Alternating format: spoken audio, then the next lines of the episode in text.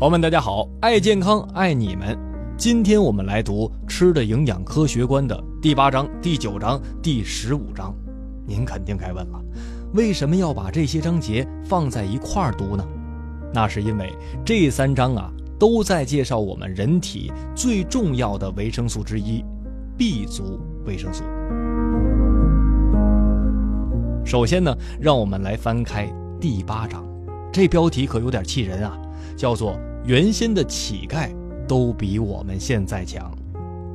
在本章的开篇呢，戴维斯女士也说了，现代人多数缺乏 B 族维生素。您说为什么生活越好，反而越缺乏营养了呢？造成这种问题的原因是多方面的，主要原因呢，是因为以前人们吃的谷物食物并没有经过精细加工，能为我们提供大量的 B 族维生素。反观现在，三分之二的食物当中啊，所含有的天然营养素被破坏了。同时呢，由于习惯久坐的生活，吃的食物量呢也无法与我们祖辈们相比。在本章第一小节的最后，戴维斯女士也说了，有四种食物是 B 族维生素的良好来源：动物肝脏、啤酒酵母、麦芽和糙米。但想要从这些食物当中啊获取所有的我们每天所需的 B 族维生素，那是不可能的。其实呢，我们肠道内的有益细菌呢也可以合成 B 族维生素，这些细菌在乳糖上的生长最好。但如果不为它们供应脂肪的话，它们则无法繁殖。因此呢，不含牛奶或不含脂肪的饮食也许是很危险的。服用磺胺类的药物和抗生素呢，则会完全破坏这些有益菌。缺乏 B 族维生素呢，会导致整个身体机能的退化。这种变化呢，对于成年人来说可能很难意识到，但对于青少年来说，则会表现出严重的生长缓慢，很容易被注意到。另外啊，如果一个人出现了 B 族维生素缺乏症，您要注意了，那就不可能只缺乏某一种维生素，而只能是缺乏所有 B 族维生素。这样的案例呢，在书当中也举了很多。比如说，我们认为脚气病呢，是因为缺乏了维生素 B 一，但其实实际上啊，是由于缺乏了所有 B 族维生素造成的，只不过呢，维生素 B 一缺乏的更明显而已。那么怎么样才知道，哎，我们是否缺乏 B 族维生素呢？哎，作者提供了一个好办法，观察舌头。如果舌头大小适中啊，颜色呢为粉红色，边缘都很平滑，表面呢也没有覆盖物或者凸起物顶着牙齿，则表明您摄取的 B 族维生素适量。当 B 族维生素供应不足的时候，舌头会发生很多变化。比如说，味蕾的改变增大，舌头上有凹槽或者是裂纹，舌头水肿，然后舌侧边缘有齿痕一样的褶皱等等。当缺乏症仍然非常严重的时候，味蕾将逐渐的消失了。老年人呢最容易出现这种问题，他们已经有数年的时间没有合理饮食了，所以也会总是在抱怨：哟，今天这食物怎么没什么味道啊？由于所有的 B 族维生素都可溶于水，所以它无法在体内存储。然而呢，就像是海绵可以吸水一样，细胞内也可以或多或少的保存一些 B 族维生素。所以说呀，每个细胞的 B 族维生素必须供应充足，任何细胞不需要的 B 族维生素都将排泄到尿液当中。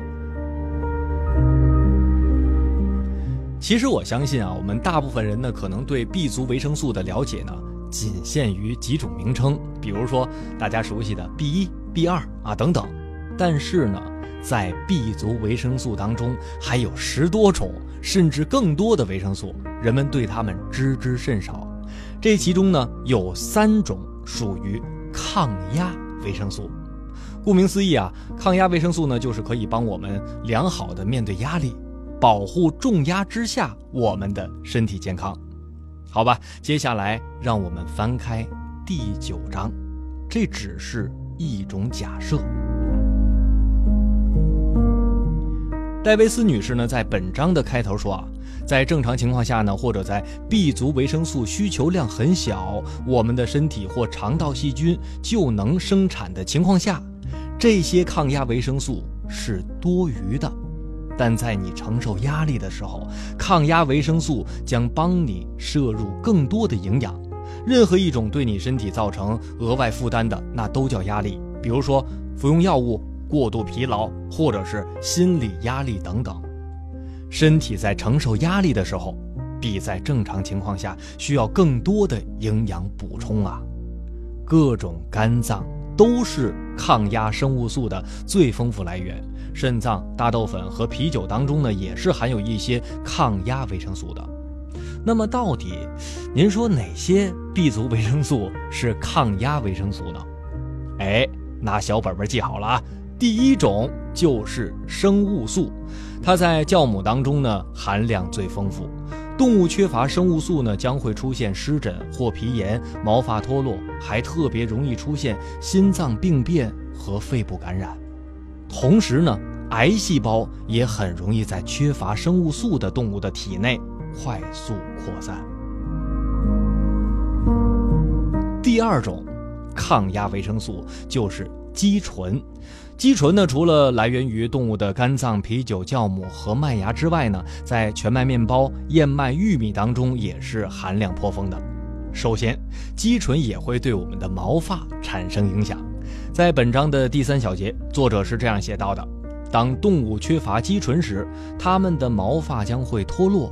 雄性动物毛发脱落的速度是雌性动物的两倍。这也说明啊，雄性需要更多的肌醇。其次呢，肌醇能够减少血液当中的胆固醇，因为肌醇呢与另外一种 B 族维生素胆碱一起可构成卵磷脂。卵磷脂呢是我们非常熟悉的一种重要的成分了，可以帮助身体调节血脂啊，可以保护大脑和脑神经等等。哎，第三种抗压维生素就是刚刚提到的胆碱了。胆碱呢，最丰富的来源就是动物的大脑、肝脏、蛋黄等食物。食物当中啊，缺乏胆碱呢，不仅会导致肾炎，还可能导致出现高血压、脂肪肝、某种肌肉营养失调的出现。那么您该说了，我们到底需要多少 B 族维生素呢，才能保持我们的健康呀？让我们来翻到第十五章。我希望我知道。到这儿啊，我相信您就了解了为什么我们这三章一起读了。在本章的第二节呢，戴维斯女士就说了，我们应该补充多少 B 族维生素是因人而异的。我们身体里的每个细胞都需要各种 B 族维生素。比如说，您的体格较小，体内细胞相对较少，则 B 族维生素的需求量自然也相对较少。因为脂肪呢是不需要这些维生素的。因此，你所需要的 B 族维生素是与你的理想体重成正比的，而不是实际体重。你的肌肉越多，需要的 B 族维生素也就越多。在本章的最后呢，作者也说了，真正检验你是否缺乏 B 族维生素的标准，就是你的感觉。如果你从未感觉过累，哎呀，那说明你摄入了足够的 B 族维生素，或者你的肠道细菌呢有效的发挥了功能。如果你感觉到疲劳，那么说明你摄入的 B 族维生素太少了。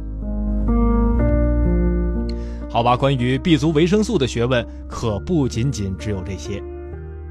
那么下期呢，我们将继续来读《吃的营养科学观》第十章，看看还有哪些。重要的 B 族维生素影响着我们健康，朋友们不见不散。